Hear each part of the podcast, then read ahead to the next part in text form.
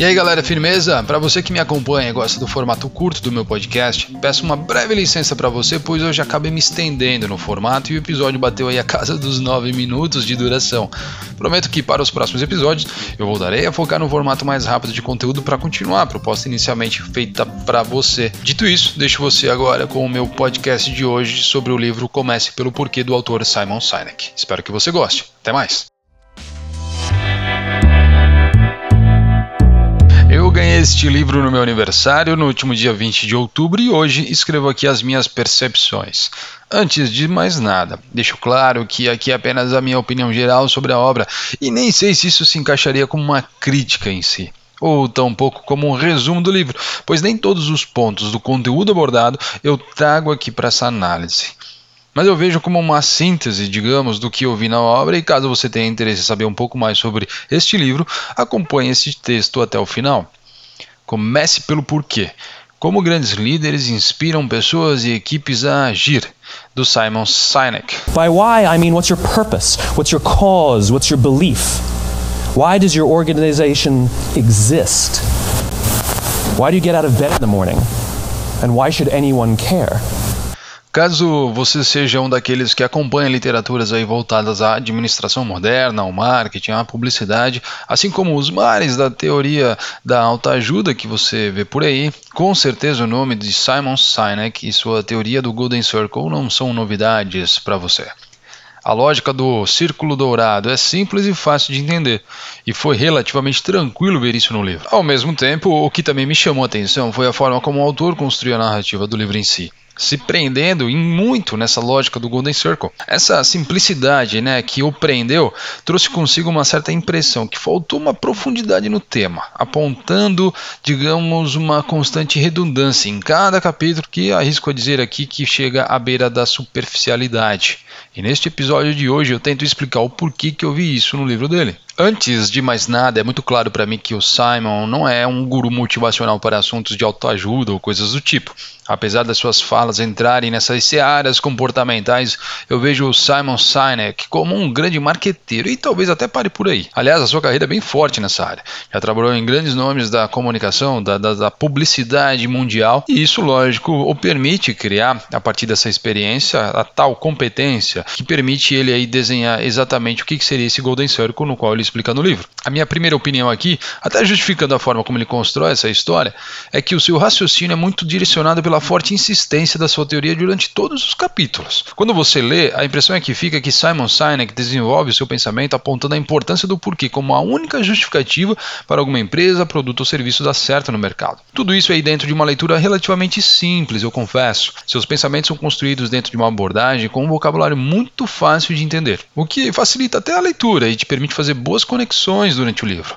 Porém, ele usa isso com a combinação de poucos e isolados argumentos, até científicos não comprovados, a partir de exemplos que eu digo são superestimados para justificar a sua teoria. Isso fica claro, por exemplo, quando ele cita a biologia como um argumento da organização do Golden Circle.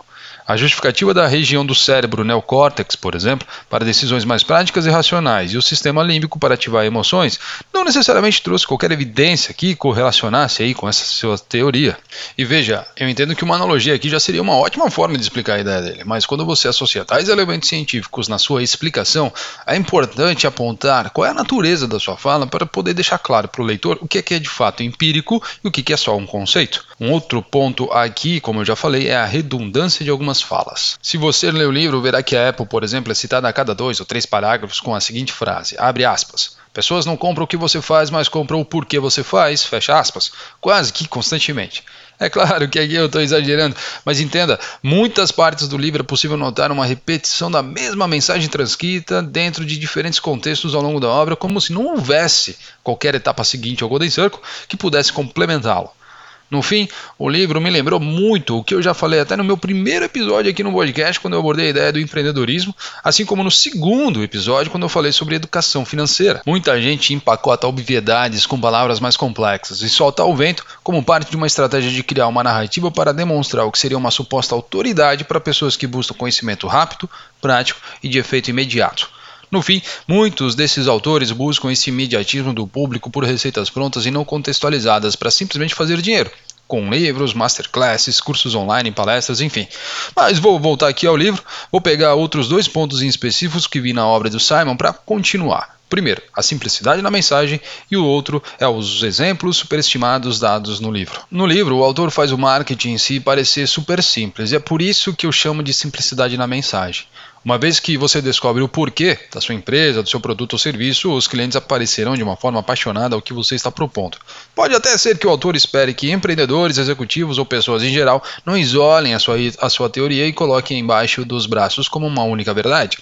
Mas assim como empreendedores de palcos e magos gurus da educação financeira pessoal na internet, isso não ficou claro em parte alguma do livro, ou se é que ele se prendeu a isso. A simplicidade na mensagem é uma forma muito estratégica de você atrair seguidores e possíveis adeptos ao que você faz mas também pode servir como uma linha muito tênue com a superficialidade e até passar uma certa imagem desonesta para os seus eleitores. Eu não estou dizendo aqui que foi o caso, mas isso pode acontecer. Vou ser bem sincero aqui com você. Há muitos produtos e serviços que eu consumo e até negligencio completamente o porquê deles existirem. Empresas que não prosperam, focam mais no que e no como, passa a impressão para o leitor que a sua conclusão é a partir de uma generalização muito simplista. Quando você pensa em vender algo a alguém, na maioria dos casos, você está estruturando o discurso a partir dos benefícios que serão gerados de acordo com as dores dos seus clientes. Dificilmente você se prende ao porquê quando está na frente de alguém que está comprando algo de você. Apesar do discurso, e eu deixo isso muito claro, do porquê ser bem interessante e reforçar um posicionamento importante nos dias de hoje para as empresas, dizer que ele por si só define toda uma tomada de decisão de compra de um produto ou serviço, aí é forçar a barra demais. Pegando aqui somente o exemplo da Apple, que foi tão citado no livro, podemos dizer que as preferências das pessoas que compram seus produtos também passam por aspectos como segurança, o próprio preço, a qualidade do software, o símbolo de status, é uma experiência do usuário mais positiva, entre outros fatores. Pode parecer até meio óbvio, mas o ponto é que não devemos considerar de forma isolada ou romantizada a identificação de um porquê para vencer nos negócios, como o autor coloca no livro. A identificação de um porquê é apenas uma parte de um todo que é muito mais amplo e complexo quando você tem um negócio próprio ou faz a gestão de pessoas. Você precisa entender, sei lá, o problema que você resolve, a persona que você tem prioridade em atender, o perfil dos seus concorrentes e assim por diante. Enfim, faltou esse cuidado na minha visão, mas eu vou seguir aqui e vamos falar dos exemplos que ele traz no livro. É muito nítido, como eu já deixei claro aqui, a fixação pela Apple durante todo o seu livro. Além da própria Apple, ele cita outros exemplos bem conhecidos, como a história do Martin Luther King, Software Airlines, Harley Davidson e o John Kennedy, como eu falei, essa supervalorização da sua teoria acaba, de certa forma, encobrindo aí outros fatores que poderiam, por exemplo, ter influenciado o sucesso dessas empresas. E aí fica a pergunta: citar exemplos já consolidados de empresas mundialmente conhecidas apontando seus sucessos e seus fracassos ao trelar sua teoria, não seria meio estranho demais? Entendo que uma citação ou outra referendo os estudos e fortalecendo conceitos, tudo bem. Principalmente quando você cria evidências empíricas que a sua tese foi de fato validada nesses ambientes. Mas eu acho que não foi o que o livro trouxe. O que ficou claro para mim é que o livro encaixou a sua narrativa em casos de sucessos e fracassos já conhecidos para justificar a eficiência da teoria, o que não faz muito sentido, particularmente para mim. Concluindo por aqui, eu digo que é um ótimo livro para complementar a sua proposta de liderança na empresa, seja você um gestor interno de equipes ou uma pessoa líder de si mesma. Porém, essa sua ambição não pode parar por aqui se apropriando apenas do Golden Circle para crescer. A mensagem central do equilíbrio entre o porquê, como e o que devemos encontrar para fidelizar pessoas que o livro traz é muito interessante e faz sentido. E que fique claro aqui, tá? Eu reconheço muito a capacidade do Simon Sinek representar um discurso tão importante dentro da construção de um propósito claro de trabalho a partir de um simples desenho circular. Portanto, finalizo aqui com essa recomendação de leitura para quem quer entender mais sobre a teoria, mas que também entende que é um passo inicial importante para a construção de algo maior em qualquer tipo de contexto. Ou seja, você pode até começar pelo porquê, mas não precisa terminar com ele.